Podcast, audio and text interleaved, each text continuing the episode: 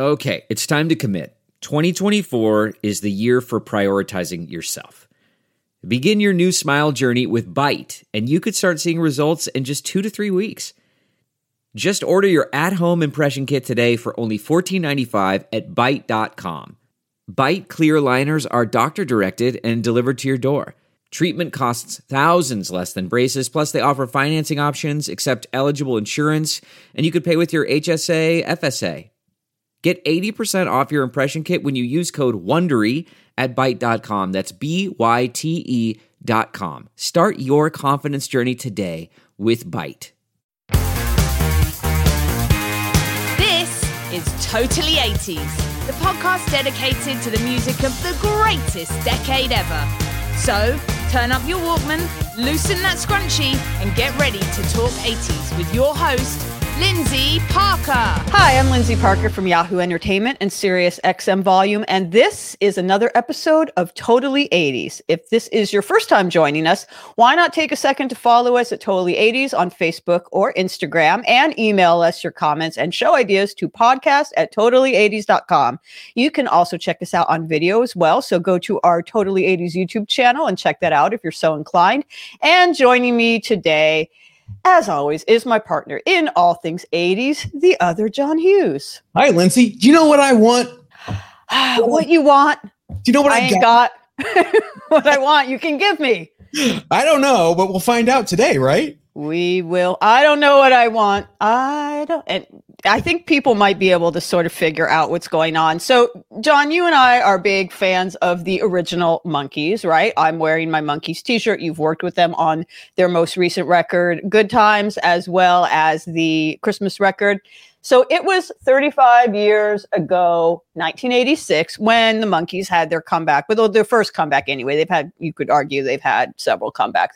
That was when MTV played the marathon of all their episodes, and then that, you know, it, it exploded. Maybe in a way that MTV didn't expect it, maybe in the way that the original Monkees didn't expect but they took full advantage. You know, there was a re- reunion album, there was a huge tour. I'm wearing my reunion tour from the show they did at the Greek Theater that year.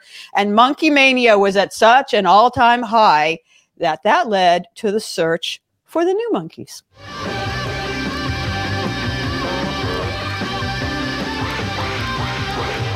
That was what they wanted in 1986. And by 1987, the album came out. I'm holding it up now. It actually kind of looks like a Zoom actually it's the four squares with their faces so with so i'm really actually happy to sort of replicate this artwork by bringing them onto little squares onto this please welcome the new monkees dino kovas jared chandler marty ross and larry saltis i don't know if you're in the right order That works. Hey guys.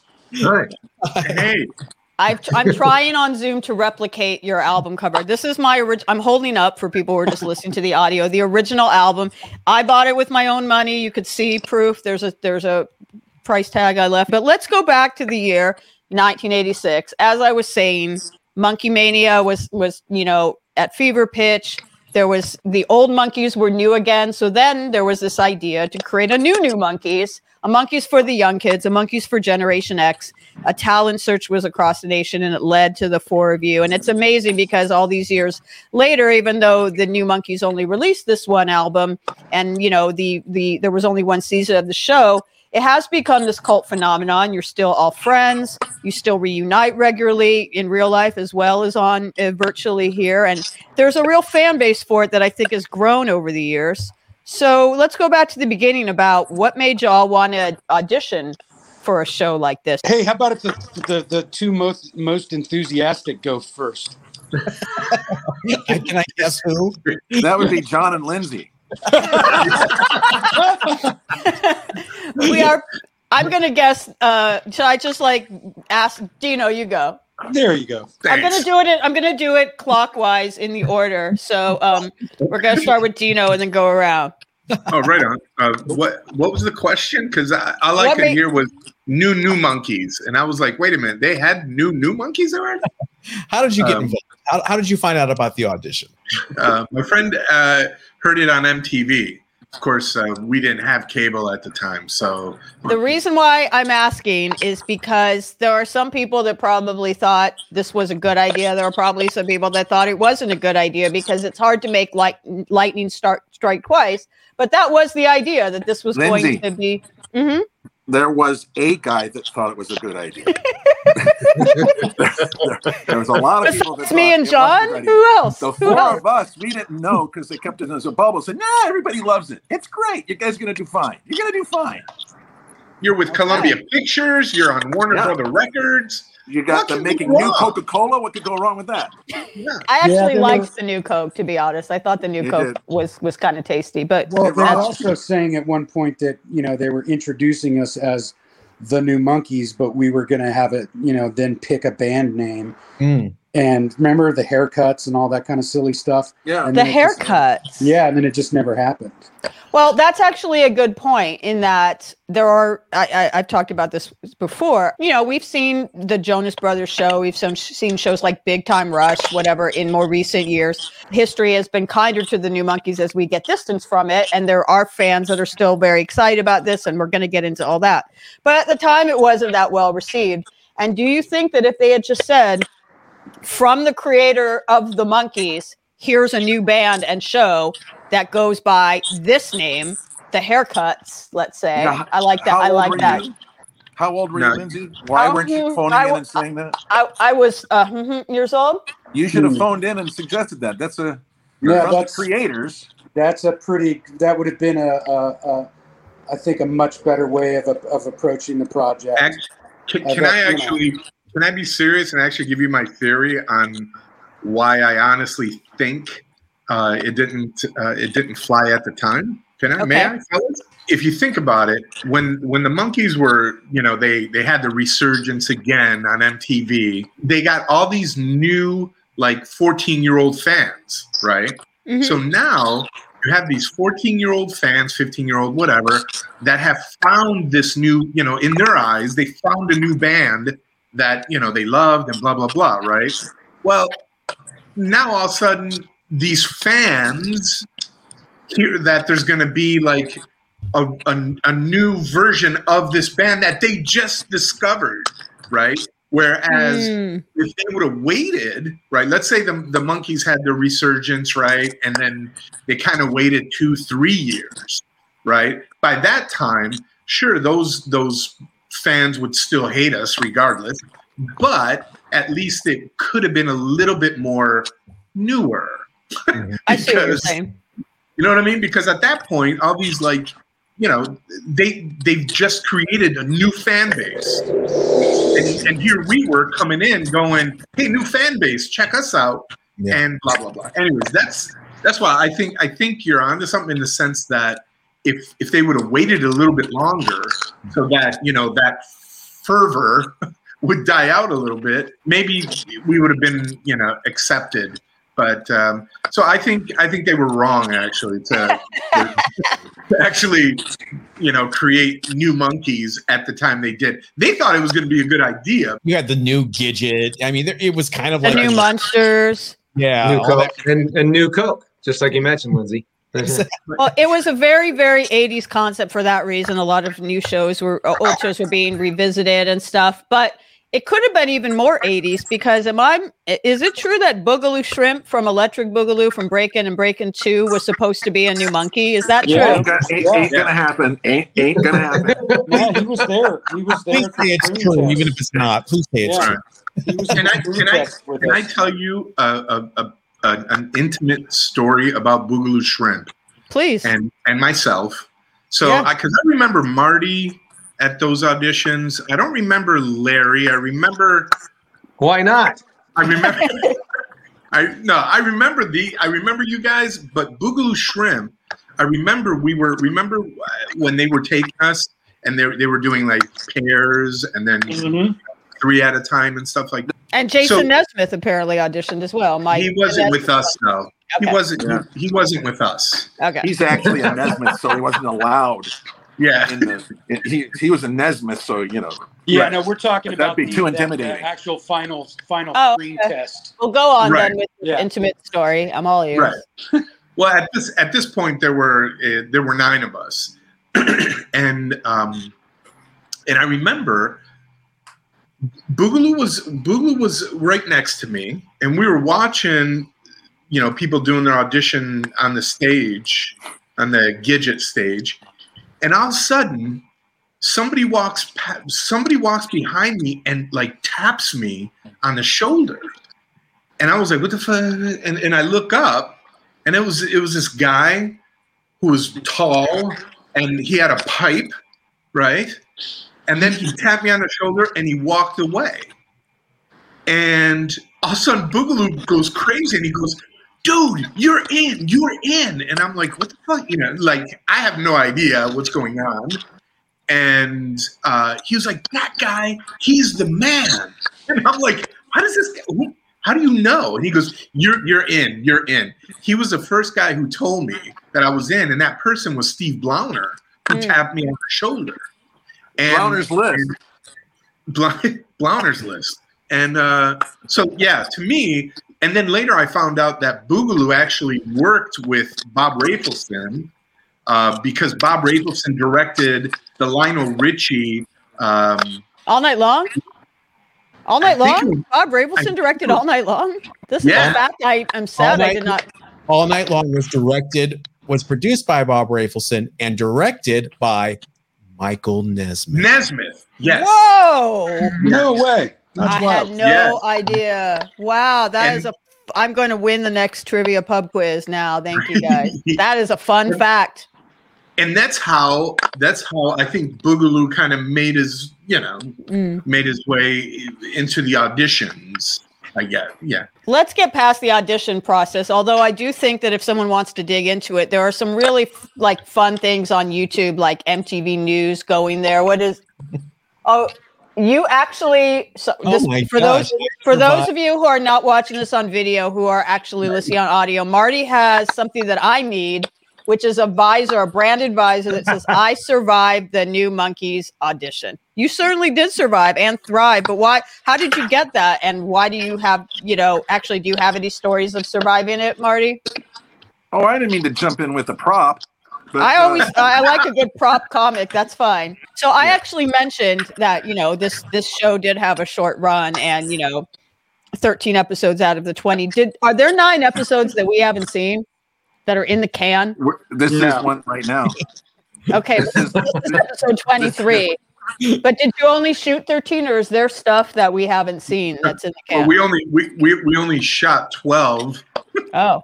and uh, and then the thirteenth one they they decided to do some voiceover trickery. Yeah, they like cut a bunch of clips from other episodes and just threw something together. A Um, clip show, as they call in the biz. It was a clip show. Yeah, yeah. clip show for a half season uh, show. We, uh, I think there's we- a couple shorts that we did that never made it to air Hmm. because we did when we right. There's a lot lot, of of, those- stuff like that, Jared. a lot There's of a lot of stuff where we films. did. Yeah. Yeah. Well, actually, that's a really good point because I know, for instance, Dino, you you know had um, you were on Back Porch Video as a, a VJ back home before you were on the show, and there's a lot of comedy bits. Maybe you could uh, say that in the New Monkees, maybe script wise, it was lacking or whatever. Maybe you could say that you know Oh, some yeah. of the ideas didn't gel as you know 30 minute sitcom episodes.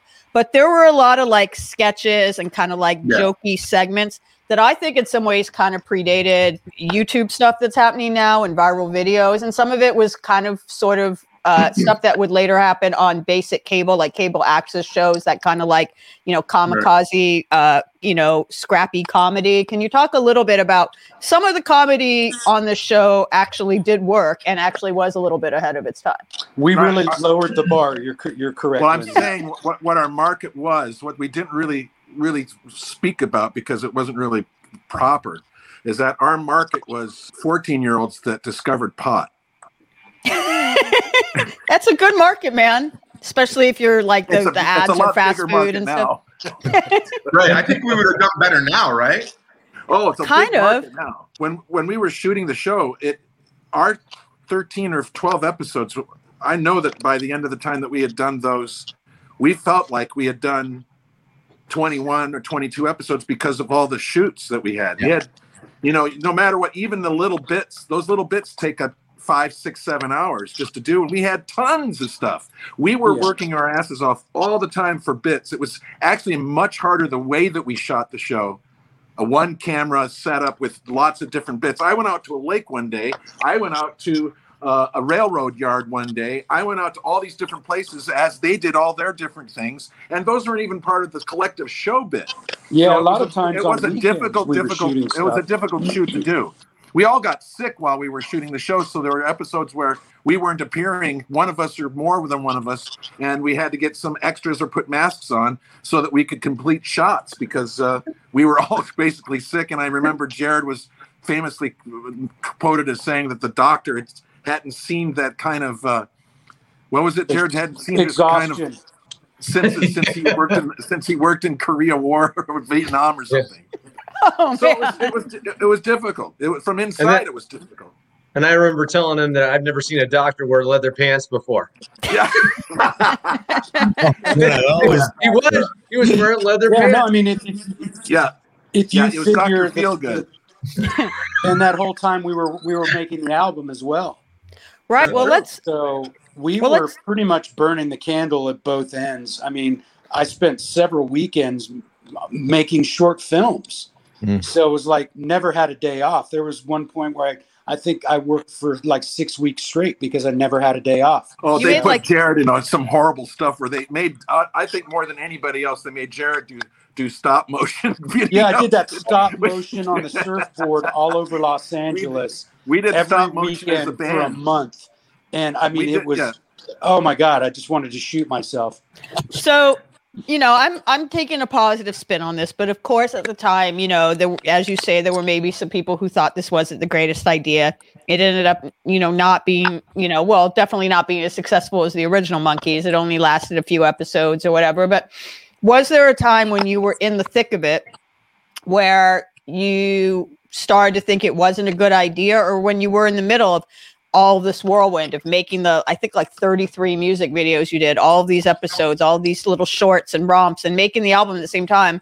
Were you too close to it to realize that it was kind of like, you know, sort of a doomed project at the time or how were you feeling? Were you optimistic this was going to be a lightning strike twice kind of moment?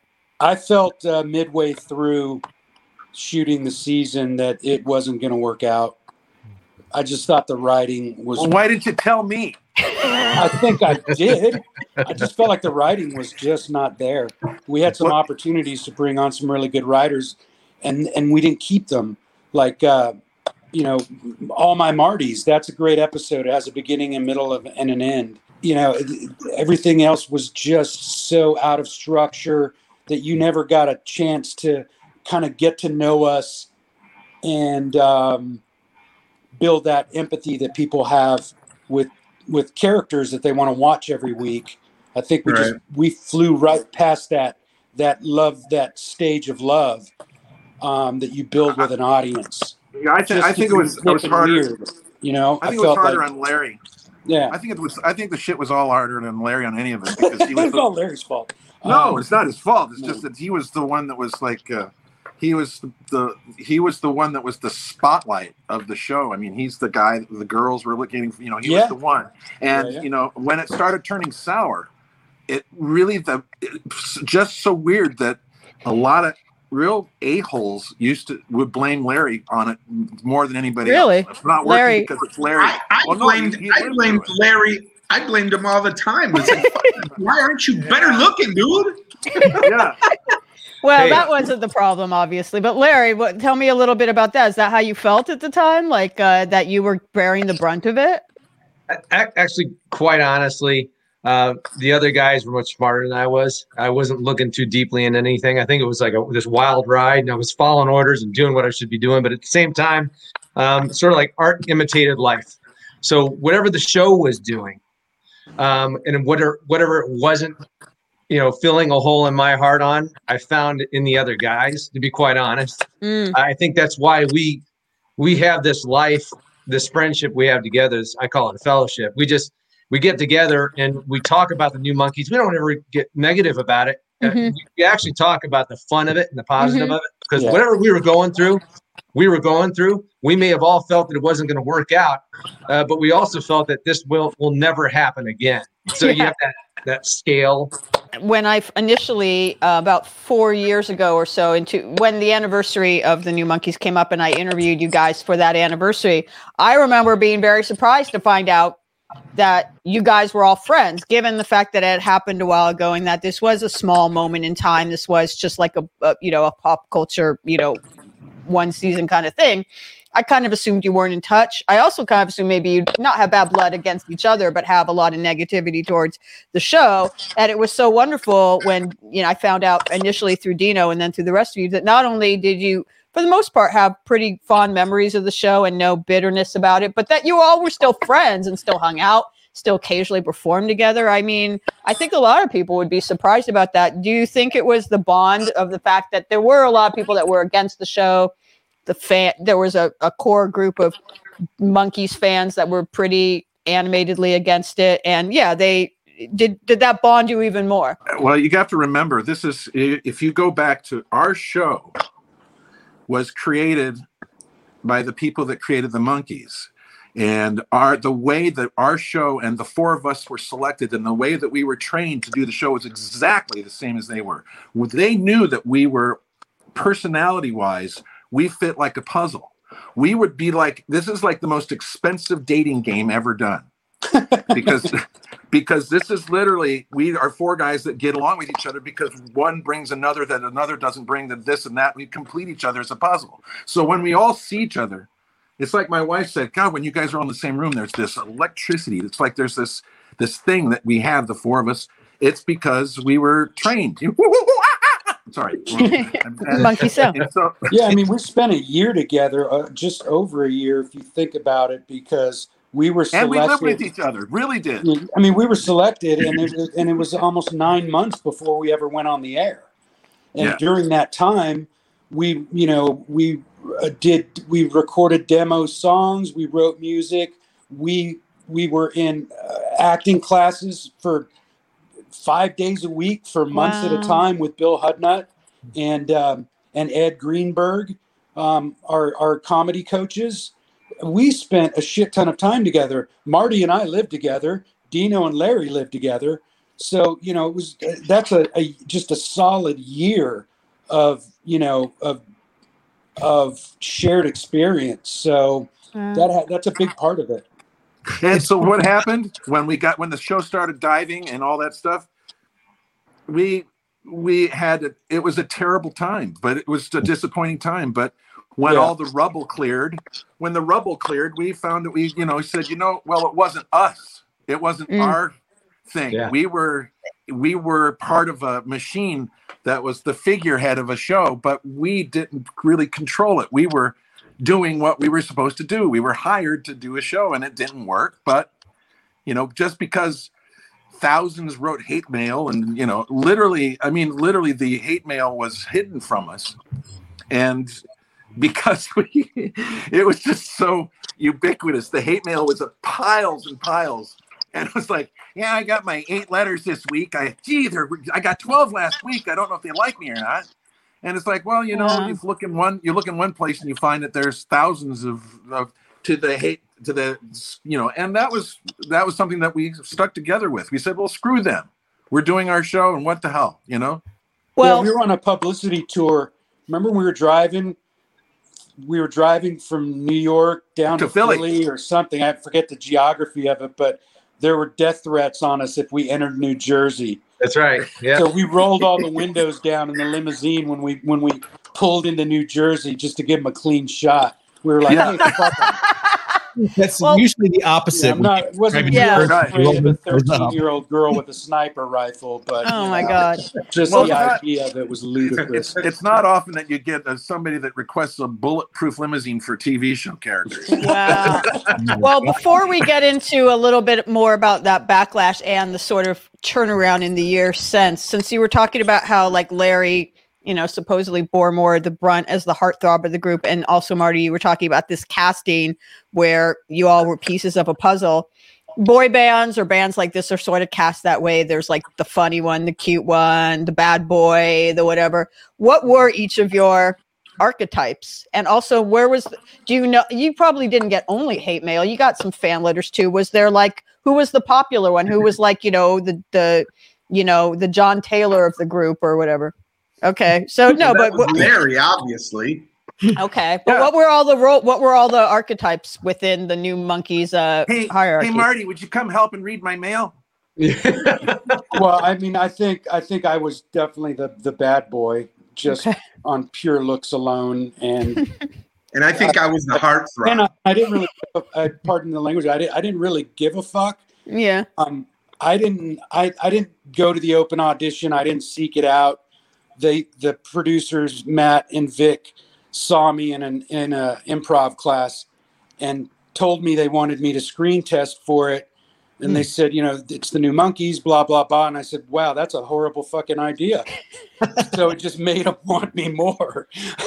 but then I, on the surface, I looked at it, and the day of the of the uh, auditions to go backwards, I realized it was a great opportunity and it was going to be a lot of fun. And we were going to do an album and have a TV show. And how often does a 19 year old guy get that? So hmm I jumped full bore in, but I think I was definitely probably the you know the the the bad guy, the guy you know the the guy you didn't want your sister dating. That's I think that was my archetype. and so then the I guess we've all decided already by that Larry was the cute one. There's usually a No, funny no, one. no, no, no, that didn't work out at all.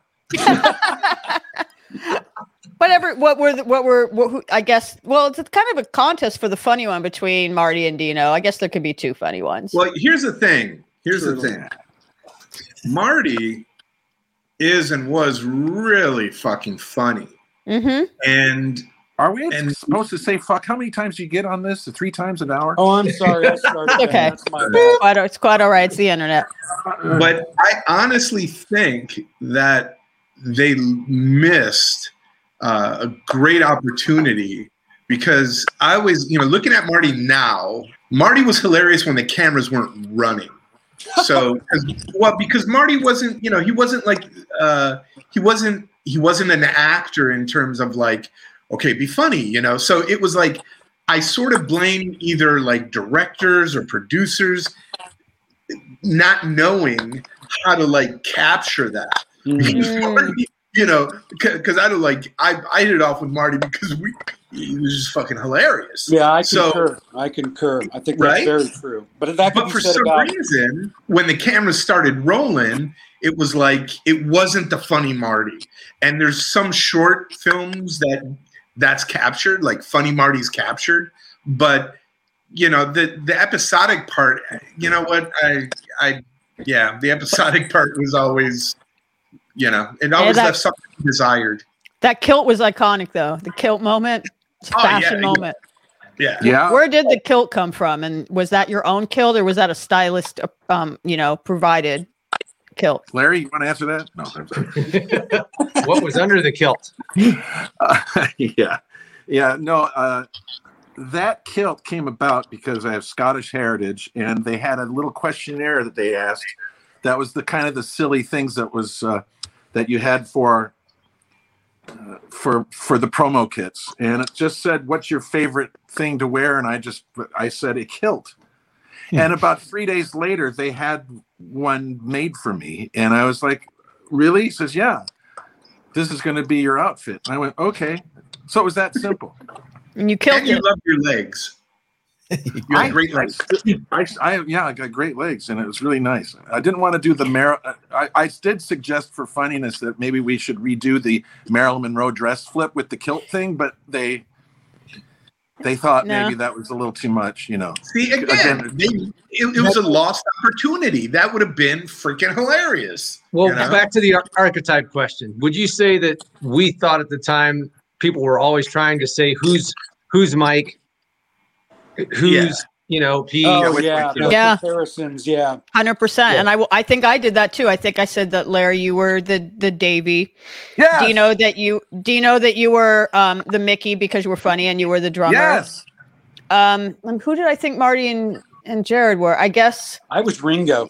I, I would have Oh, said you minute. probably were uh, Mike Nesmith because you were the quietest one, and then like the you know I guess Marty, you're not quite a Peter Tork, but by default, I guess you got to be the Peter Tork. It was, but yeah, there was that sort of maybe that was just the assumption because of the name New Monkees that you each were supposed to be the new version of that, which probably was the problem because my understanding is that the um uh the real Monkees or the original Monkees um they were not so on board with this this whole idea. Oh, No, they were not. Is that fans. fair They to say? fans. I mean, Yeah. we've since built And a why would they relationship be? with those guys, which is awesome. Yeah, I want to talk you- about that. You were there when we, I believe you were there when we played with Mickey, weren't you? Yes. Okay. So, Yeah. well, the first time, okay. So, you guys, this was a moment in history. I do want to talk a little bit about the fact that I know that the original Monkees uh, were not on board with this reboot in the first place. I know that Mickey Dolenz turned down an opportunity to be a part of the pilot. And there was That's some right, kind of animosity, largely based on miscommunication or misunderstandings, and you guys could speak to that. But there was a magical day in August of 2018, I believe, maybe it was 2019, where Mickey, who does um, karaoke events for charity, where you can sing with Mickey Dolenz, and we, you and Marty, Dino, myself, my sister, and I got on stage and sang happy birthday to my sister because it was her birthday. And also my sister and I got to sing Toni Basil's Hey Mickey to Mickey. So that was awesome. But if White I'm not spotted dress. mistaken, yes. if that was if I'm not mistaken, that was like the first time that any new monkees and and original monkees shared a stage together. That was obviously not an official debut of the hybrid, but you guys have since then performed together multiple times. I believe there's been olive branches extended, and I think ironically, this all sort of started with a woman named Jody bringing you all together, who was like the most anti New Monkees person back in the day, and then now has become like the biggest New Monkees and Old Monkees ambassador. Can you tell me all about That's how true. that happened? Well, there's been a lot of times I've I played on stage with Mickey. Uh, uh, you know, in Chicago, I, I played a whole set with him. As uh, I've played, uh, uh, I've played.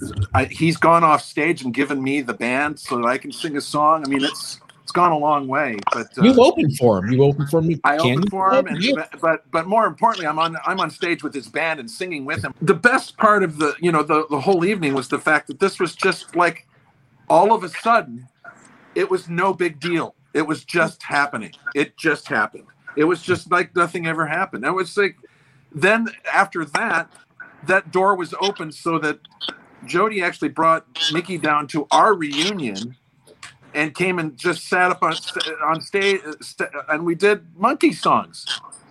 And we did a Beatles song. And it was like it was like no big thing. Although my hands were shaking pretty badly I was like I couldn't play very well. It was like I was just too nervous because I didn't want to fuck it up. I, there I did it. Oh, I, I didn't want to mess it up.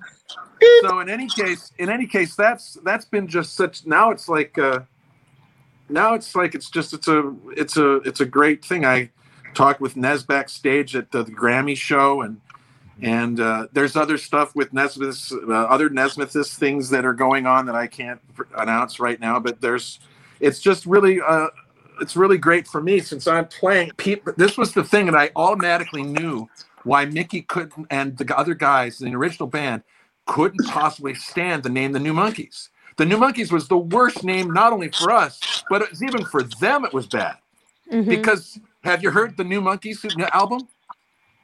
Yep. Yeah. Have Yeah, it's called- New- it's have you heard called Cool It. Song? Have you heard the New Monkees? Have you heard this? But, You know, this is my New Monkees guitar. Lyndsey, you're funny.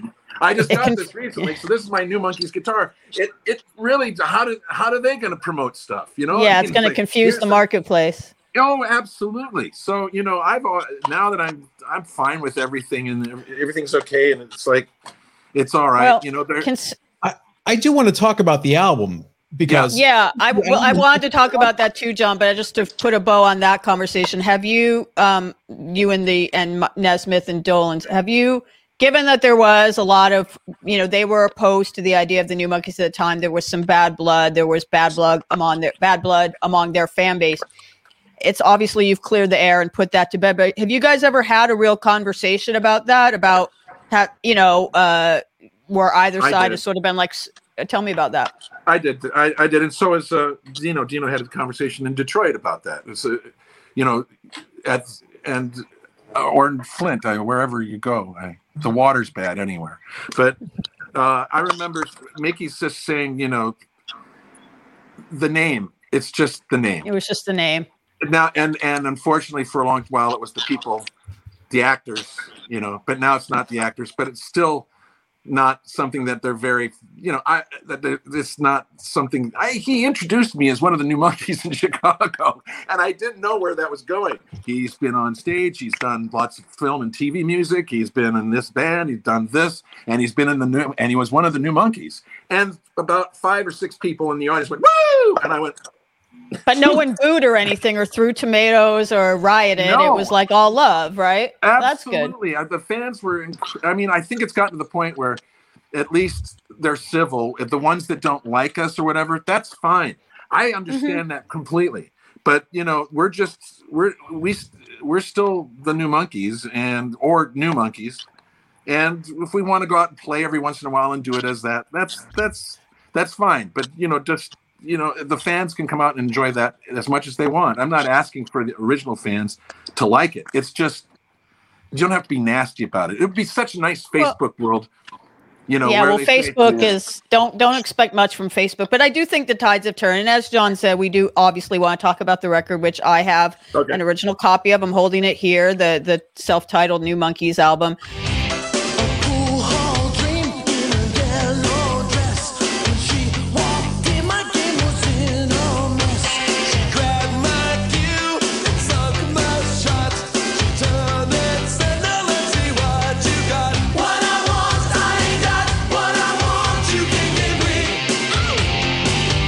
So, I mean, we sort of established that there were things that went wrong with the concept or that, you know, the scripts, the show wasn't as good as it could have been.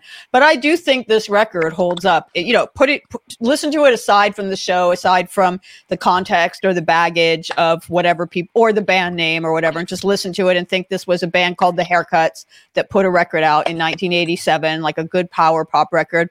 How do you guys feel about the music? Because I think the music standing apart from all the rest pretty much holds up. Yeah, I think it's a great capsule into the 1980s, basically, because uh, and it's cross genre genre in a way. I think. I think it I've always been curious about how much input you guys had into the recording because you've got some, you know, Marty's got the wigs is awesome power pop background. You guys have some bona fides, and there's some credits, writing credits on the record, record from you guys. Just how much did you guys have influence on the recording? I, don't know if we were supposed to have much influence on the recording in the beginning. I think it evolved into more of a dynamic where we were more involved later on. Not to a, a you know a, a, big deal, but I I think when we started recording the record, we had we didn't even have an identity yet. I, mm-hmm. I don't. They were trying to figure it out as we flew into this thing. Um, thankfully, I think there were what, what would you guys agree? Good songwriters, good producers, uh, they had an idea and a vision, but I really don't think they they knew what they were doing. They were going to throw something up against the wall, see if it stuck, and and that's what you got. You, you ended up with a really good record. Um, that yeah, I, I, believe what Jared said too. It's a time capsule in the '80s for sure, uh, but it's standing the test of time because a lot of the songs are so well written they could probably be redone by many artists if they had the chance. Uh, it's it's just um, I, the, I think the music became more important than the show. This show where we were telling you about where the show lacked, mm-hmm. the record didn't. Mm-hmm. And and and I so that's why I think New Monkees fans latch on to the New Monkees for for the music. You know, when we go and perform together, they want to hear the songs. I don't know if they, they care if I talk at all. They they really want to just hear the music. Um, so that's the fun of it. Mm. Yeah, just, I, I, I think you know to, to it'd be a, a disservice uh, to not say that Marty and Larry really provided a lot of musical leadership, um, because you know, I think we got that we got to the album because of all the time we spent recording and writing a bunch of the demos that the record company didn't want to use. Yeah. But I think that we did kind of find our our harmony in that process at SIR because mm-hmm. you, I still have a, some of those recordings and sort of like our voices you know, and our and our and our the way we sang together is in those demos, and that's what carries over to the album.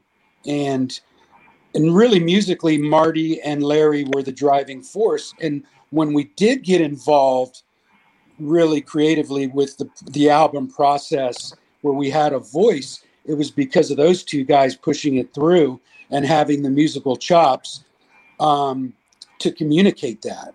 So Yeah, I, I really felt like I was along for the ride with those guys, you know, kind of pushing for us. So I um, think that yeah. uh, I think that I think that what's interesting. I just thought of this, and this this is very interesting. Is that when we played as a band, uh, that we sounded much more like the original Monkees did, sounding like they sounded as a like a garage band. We were like how we sounded. We sound, Yeah. and the record company wanted us to be a slick band and a recorded band, and that's what they thought we should be because it was a TV show about a band. yeah. And I remember a long time. I remember thinking, well, you know, Roberta Peterson, of, at, who was uh, an A and R person who's passed away uh, since then. Uh, R.I. Uh, uh, R.I.P. Roberta. But she told me she, when she first saw, got the rushes of the first two episodes, she looked. At, she called me up and she said, "Damn it!" I'm going, "What?" She said. We, we really tried on this album. We really wanted you guys to. Re- I mean, this is what we really tried and you can kind of see the effort put into the album versus the show and you Mhm. don't see you don't see inequality there That Yeah. was what I wanted to ask you guys because it really did seem like Warner Brothers was behind this record. It wasn't just like, oh, we got to do this. We made a deal with Columbia, whatever. It seemed like They- they really tried, and you guys actually Yeah. got some radio ads and airplay john, for that. john they, they forecasted 3 million sales There. Wow. I, I think we did 60,000 or something 65 70,000 something like that Ouch. maybe it was was I think they By today's standards, that's a success. Wow. I think So that would be great. They, they pressed 300,000 they pressed a lot of them that's why Mhm. you can see a lot of them as, as promotional I had a- records I had a cutout. Yes, I have Yeah, to. I, I, I, I they- do. Yeah, yeah. They're they, you know, you, it's hard to find the. Here's one of the few records that is more valuable as the actual not Yeah. punched out one. What you just said roberta said to you is Yeah. is key because it seems like after and and that's what i always thought i always thought columbia was waiting for warner brothers warner brothers is waiting for columbia as soon as warner brothers saw that you know the show wasn't what it's supposed to be i don't think they cared i don't Yeah. you know and plus they had george harrison um oh no, that's the. If, can I go on a sidebar with that story? That's just hilarious. I go Yeah. on a side. I I was I was asked to go and do some demos for the album and some of my own material, and so I I go in with uh with this guy named Chopin who was a nice guy and he did my demos. We did three or four songs, and I said I don't want them to be finished because they're just demos. I I don't have enough time to record them. It's four or five, maybe three, four or five songs. And I had the cassette, Roberta called me, bothering me all the time. Do you have the songs? I need to get these songs in. So, and I went, well, I only have just really, really rough stuff. It's not really presentable. Just bring it in. I'm an A&R person. I know what I'm talking about. So I go into Warner Brothers. I go into our office. And I go, here's the thing. And right as I said this, there's a thing says Lenny's ready. And she goes, oh, I've got this. I'm meeting Lenny right now. I'll take the cassette in. You come with. And then, no, no, no. Lenny Waronker, the president of Warner Brothers Music. I said, no, this is not. This is not. This is not something he's supposed to hear. This is just between you and me. He said, no, no, no. He'll like it. It's going to be great. You're fine. I go in and sit in, and Lenny Waronker's got this office that has these twin towering speakers left and right behind his his desk. And I sit down, and as they're talking about something or other, as he turns around to put the cassette, I look to my right, and there's an eight by ten of George Harrison. I look to my left, there's Prince. I looked over here, there's George Harrison. I'm looking like this Brian Wilson. I'm looking at all these people, and I'm going, oh no, I'm in the I'm in the lair. I I this is my what I've wanted all my life. I this is it. And these crappy, crappy songs are going to be. he turns around, he turns around, he plays the first song, which is awful. It's an awful song. It's just, it's just the structure of it. And he turns it off after the first song, and he turns around in his chair and he goes, "Oh, I wasn't expecting that." was that good or bad? Was that That was the last time I met with Lenny. Oh. damn it. Well, So it's record- just, it's just Yeah. always, hey, kids out there, if you're watching this for any reason, Never play the bad stuff. Never play your demo. Play the finished stuff. Isn't that Is right, there Larry? is is there stuff that you recorded for this album? Because you said you know you worked at SIR Oh, for so long. Like, is there is there stuff in the can that like that you Yeah. think is worthy of coming out? Like, is like kind of out? You know, like um bonus well, Larry and, I, or Larry and I worked on an album together that was Larry Saltis' uh, solo first solo album, and we worked on it to the, to the extent that I flew to Ohio and recorded in his friend's studio. We recorded about four or five songs. I have the master tape right in that room. I still have the masters, Larry. I don't know what they sound like, but those are Crap. no, no, they were they're, they're, they're, they they would be they would be useful to I think they might be worthwhile. And Yeah. I've got other I've got other songs that are right from the period that were extra songs that I recorded with uh, Steve Barri, uh, who produced Boy Inside the Man and uh, and and uh, and there's uh, there's tons there's a there's a few songs that are out there, but Well, let's revisit this album because, like I say, I think it holds up, and I think we're all in agreement that even that you know it's perhaps a better artifact to um, of the New Monkees phenomenon than the sh- the series itself. So, have you ever noticed that? Um, on streaming. It's finally available. digitally. is it? Oh, that's awesome! I got the vinyl, but it's good to know you can stream it now. Have you ever noticed? I've pointed this out multiple times. When that song by Walk the Moon, "Shut Up and Dance" came out, it was like a monster hit about five years ago. That song sounds so much like what I want, like exactly like it. Exactly. Saying, just saying. Just saying. and you know what happened? Hmm. Nobody believes you if you say, "Well, what was your influence?" The New Monkees. Do you know if it was? Because Walk the Moon, I- like they love the '80s. yeah th- if somebody's looking for something that's obscure but has like uh, you know a, on the face of it nobody knows about it hey let's lift from this Right. Yeah. Because it's, it's new, because no one ever heard of it. That actually would be almost punk rock if someone was like, "So, what are your influences?" And the band was like, "Well, the New Monkees." That would be actually like really cool. But I wouldn't blame them because I mean that's a great song. But some of the other songs that, like for instance, my one of my favorite songs in this album is "I Don't Know," and it's also one of the best parts of the series because the Del Rubio triplets are in the show with you. I don't know how that came about, but if you know the Del Rubio triplets for a moment were definitely like cult heroes of the 80s. Um, and I like Car uh Charlene, no, Carlene, sorry. I like Carlene a lot. I like Corner of My Eye. Um, what are the songs that stand out to you as being like if someone doesn't know about the new monkees, as Marty just said, a lot of people uh, as Dino just said, a lot of people don't know. Um, like what would be the songs you'd say, check this one out? Here, Turn it up. turn it up. The one you sang lead on. Hmm, okay. Don't tell me I'm crazy. Don't tell me I'm wrong. Everybody's invited. So don't make me wait too long. Let the music thunder. Don't turn it down. Turn it up.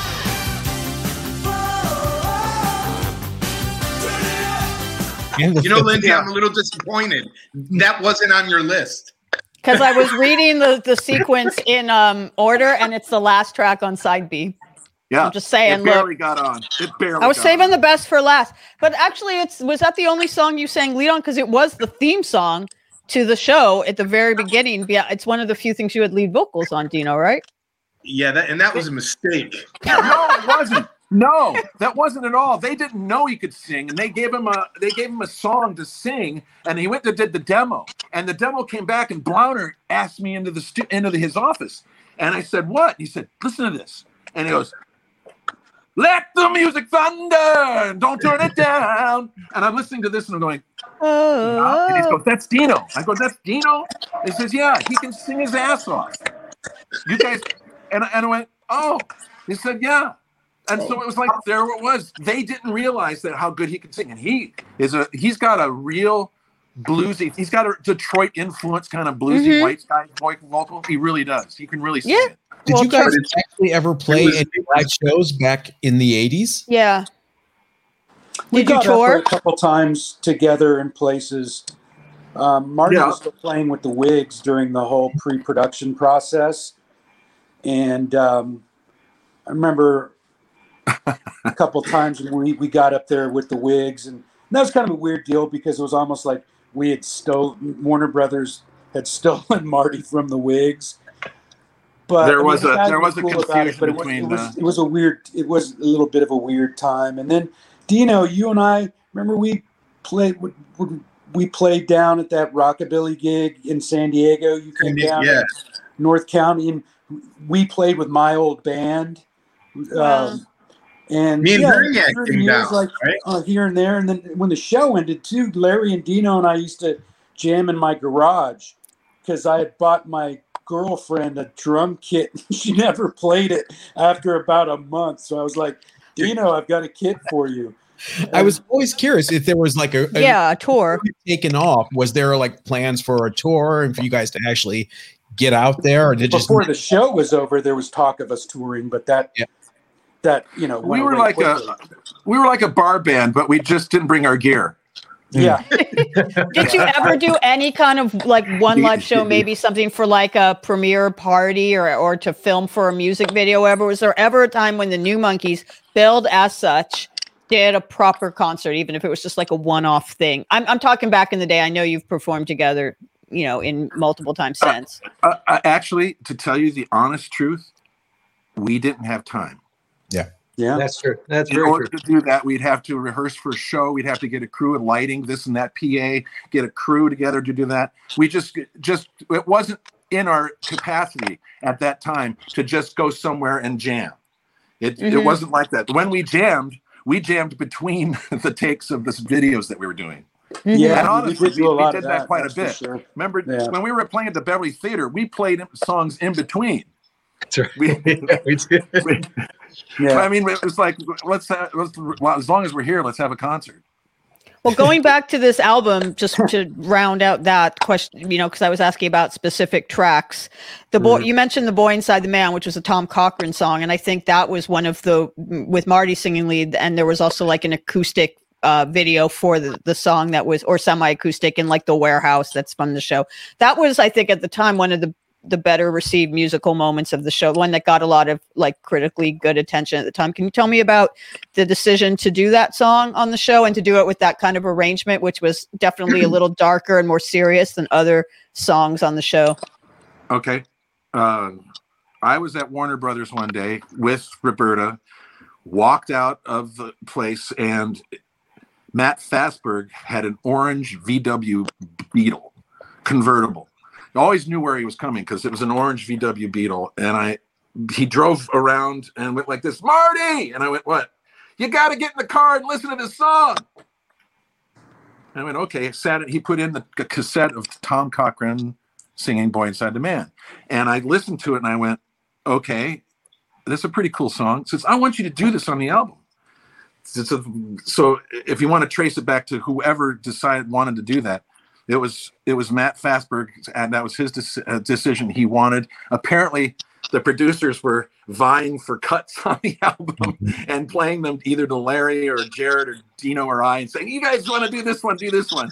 I remember uh, so I decided that I wanted to do Boy Inside the Man. As a side note to that, with with Roberta Peterson, as I was living in my apartment, she would send me songs via Messenger every single day, and cassettes and cassettes and cassettes. What was really strange, one day I put in the cassette, and it was the Wigs doing Affection. and I called her up and I said, "You know what's with this song?" I was going to just play it and see, you know, what's happening. She said, "Oh, that song, we love it. The songwriter's with us at Warner Brothers right now, but we don't know what we're we're up with an agreement. We don't know. Do you think you could do that song?" I said, "Yeah, that's me, Roberta. I think I can. I think I can handle it.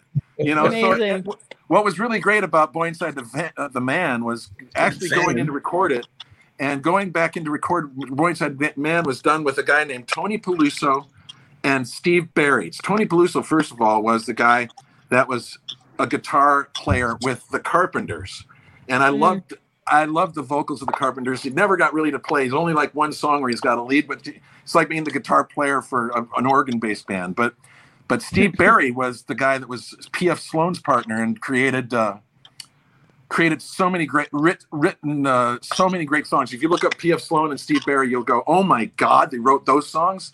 And this guy I knew of, and I'm going, "Oh boy, Steve Barri." I walked in and did the uh, vocal, and I sang, uh, you know, "I dreamed." Uh, he sang the song, And I said, okay, w- all right. He said, I think that's good.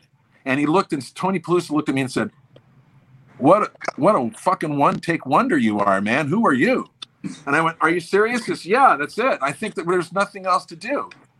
So I was experiencing this time I was going to spend with these two guys. I walked in and they said, that's good. Thank you. And I went and left. And I Who think are- the legend of the song was that it was a one take thing. And that's probably my, one of my biggest, most proudful moments of my career is that I was able to go in under that auspices after doing a whole TV show all day long, going in at like 9 30, 10 o'clock exhausted and singing that song in one take. I, I, I, I know right now that I'd be, uh, I'd be in the hospital for a week if I did the same thing. I'm looking at some of the writing credits on here.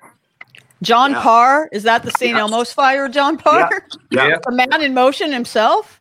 There's a lot of those on that. There's a lot of guys. There's the Tower Power horns on those, which were on uh, Dino's song, and there's uh, there's a, a guy from the band on there. There's it's just it's an incredible.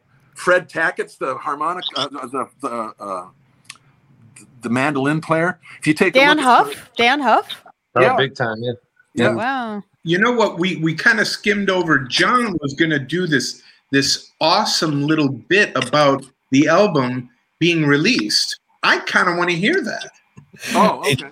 It's finally on streaming services and uh, it's available digitally as well if you want to download if you're still doing that. But uh, there, that was a, a long time coming, and we're still trying to work on some other stuff with uh, the TV show uh, problem. It's okay. That doesn't matter. The album is what counts. I don't care about the show so much, but those Yeah. videos, you've got 33 separate presentations, and that's what's the, that, that's what's in the masters.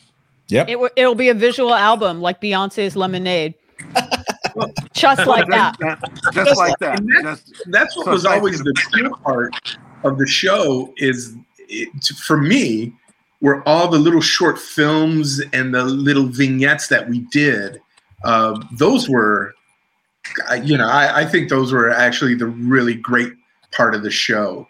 Um, yeah. but well, yeah. well, to put a to to to sort of pull, bring it full circle and end this. What is each of you your um your favorite memory of working on this show? It could be something that happened in the studio while working on the record, or it could be an on-set memory, or it could be a memory that happened in the hotel room when you were or at SIR. What's your like one? We'll go around. Whoever wants to go first. What's like your one like me- fondest memory or craziest memory of being a new monkee? One of the funnest times um, I just remember um, that gig at, when we when we shot the live stuff at the Beverly. Um, it was just kind of there was a uh, we had a silliness because we were just also happy to be there, sort of that t- time frame. And then I think not long after that we were doing the video, the really cool black and white one for Carlene, and like I really felt like we were solid as a group, you know, like we were definitely firing on all cylinders, and that that was a cool feeling. I think Mhm. that's my kind of standout. For me, the thing it's it's twofold. One of which I remember the memory I had was being in acting the, the courses we used to take with Bill Hudnut. Really, and I'm, I'm not an actor. I'm still not an actor. I'm terrible. So when I was in the room with these guys, though, it was I knew right then and I was in trouble because it had to be. I played catch up the entire time. Not only with that, the other memory of being in a, in the musical uh, realm with with all the guys, I I di- never felt like I could ever catch up. So I knew right then and there, you're gonna you're gonna try to catch up or you're gonna get lost. It, it wasn't about being a heartthrob or anything like that. The best memory about the, the show was you better bust your ass or you're not even gonna make a mark because the guys you're with, you're never gonna catch up. Uh, and and the wit and the, the, these guys are all very smart guys. The- the- to be witty, you got to be smart and they're all very intelligent guys who can on a dime throw out a thought and not that they're trying to be funny but it just is because it's so smart um, so when it comes to the, the, the, the album my favorite songs were ones that marty sang and i think it's because i knew i, I had to meet that mark if i if i wanted to look at the show on the whole and look at what the, the show is about it had to be about the other guys i wanted to be like them And that's that's honestly my favorite memory of all of it was knowing that I had that mark to hit, never would get it. Now, now that I'm older and I can be doing something like this with these guys, or we get together, still haven't hit the mark, but but we're family. So I'm like mm-hmm. the, the misfit, the, the you know the black sheep that one day is going to catch up if I'm allowed to. So it's it's it's, it's a great deal. Aw, that's a really nice. That's going to be tough to top, but Dino is wiping his eye. Dino is in tears. Dino, Marty, what are your fondest or craziest or funniest or just in general standout moment of of the past uh of, of your new monkees experience? we were recording Turn It Up, and and the monkees were at the same studio in the room next door, and we were taking a break, and I remember all of us walking in a line to go out outside. Um, it was for a cigarette break, but I didn't smoke, so I wanted to go and hang out with him. but as we were walking out, and and this is a regret actually as well. It's memorable and it's a regret because as we were walking out, I remember Mickey and Peter were standing there in in the um, it's like it was like a hallway type thing. And as we were walking out, and I was jazz, you know, because I was, you know, it was I'm singing the song. I just remember being hyped. Um, because I don't think I was doing drugs at that. Um, anyway, so I was hyped, and as I was walking past, I actually poked Peter in the stomach, and I went, "Hoo-hoo-hoo," and I kept walking. And I remember him looking down at his stomach and kind of like, you know, what the fuck, you know, what was that, right? Mm-hmm. I, you know, at the time, you know, I, I, I didn't think I was being a smart. I, I don't know what it was. It was just a moment in time. But then I thought to myself, why? You know, I mean, our producers knew they had to have known because, you know, I, I remember them being at that studio. They had to have known that the Monkees were not. Why wasn't there like a, you know, like, hey, you guys, this is this, this is, you know, like, I was Introduction to like I mean, smooth the air. Exactly. Mm-hmm. Instead, I was a 20 year old smartass who poked him in the stomach and did a Pillsbury Doughboy laugh, you know, and, you know, and so that was a, re- you know, it was, I'm not, I don't make, you know, I, I'm not apologizing. It is what it was. And Mhm. that's what it was. But why wasn't that, you know, why they weren't smart enough to actually, or not, not smart, They were whatever. keeping you apart when a lot of the bad blood, which thankfully is behind you guys now, could have been avoided in the first place. But um, yeah. so Yes. Marty, let's end with you. What was your moment, good or bad, crazy or funny, touching or weird, that stands out to you when we Uh, when you look back on this crazy journey? it's, the, it's the new Monkees. I mean, for crying out loud, it's the freaking new Monkees. Uh, you know, I, I came out to Los Angeles to to be signed. I got signed, and I ended up in this thing with a TV show. I worked for three or four years out in LA. Got signed to the CBS Songs. I was a writer, this and that, playing in a band that could draw anywhere. The Wigs were doing really well. We were did a movie. We did all. You know, we, we were we were doing okay. We were we were kind of on our way, and then this show is kind of like. uh, I thought, I thought, well, what the hell? I, I was asked if I wanted to do this, and I said no, and they gave me the job. And it was the same thing as as as Jared. What the the whole experience. I mean, there's an experience that uh, when we were playing at the Beverly Theater, Bert Schneider was in the freaking lobby, scoping out the teenage girls coming off the bus. and there was Uh, there, there's Bob Rafelson directing us with Kylie as the star attraction, which was D- Larry's dog. I mean, and there's there's these moments that are there that are like really like legitimate things, and then then there's these moments where I just feel just a sense of, wow, this is how the business works. I got so much crap in my bedroom from so many different places Gibson, Fender, Takamine, Washburn, so all this stuff. And the week the show gets canceled, the guy that I helped bring out to Milwaukee and hired and get him a job had to come and get the gear from us so they could auction it off. and they didn't tell any of the four of us about any of the gear, and the stuff ends up at other guys' houses that worked for the show. Our gear stuff. I'm talking about Larry's personal guitar was auctioned off. So, but there you're sitting there and you're going, "Wow, that's what the machine is like." It, the switch was on, and then after that, it was off. I found out about getting. I guess the biggest thing that was for the whole show, for me, was finding out from my, a limo ride that the show had got canceled, and that the limo ride wasn't mine to pay for, wasn't the company's to pay for, and I got dropped off in front of the federal building with my suitcase and got to hit a cab for the rest of the way home. That's how I. Holy cow. That is like something out of a Or TV show. Or, or- that doesn't or seem like getting- real. or getting a Christmas basket with Dom Perignon. I was the only guy that was old enough to drink. So I got a bottle of Dom Perignon and a cheese basket from Warner Brothers for Christmas. And then I got my first paycheck and it was deducted. I'm sorry.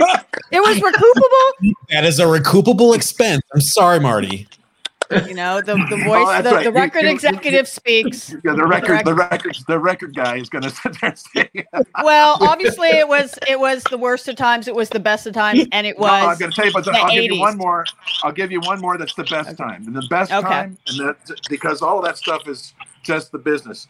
The best Mhm. time is right now, because the best time is that I'm still hanging with these guys, we're still like together. We are the only four that know what it's like to be one of the new Monkees, and also to be branded as a Monkee by Rafelson, Schneider, and Blauner. We're the only ones that know Mhm. what that kind of thing is. We escaped the success. We escaped the notoriety. We we are the only ones that really just it didn't work for the for the world, but it works for us. I got to have three really great friends. So right now, this is what that's what it is. To follow that up, um, I want to remind everybody that the New Monkees album is available on all streaming services and iTunes and wherever you can listen to music. I check it out. It is a Yes. really good record. There's and so if you have not been exposed to this music, you really need to. And I think that the the chemistry that we hear on this record, that you know, even if it was an imperfect experience, that we definitely saw on the screen during those 13 episodes. We can see it here on the screen on my computer right now. So it was really, really fun to hang with you. I'm looking forward to whatever you guys do in the future. The fun is back. The fun never left. The fun never left.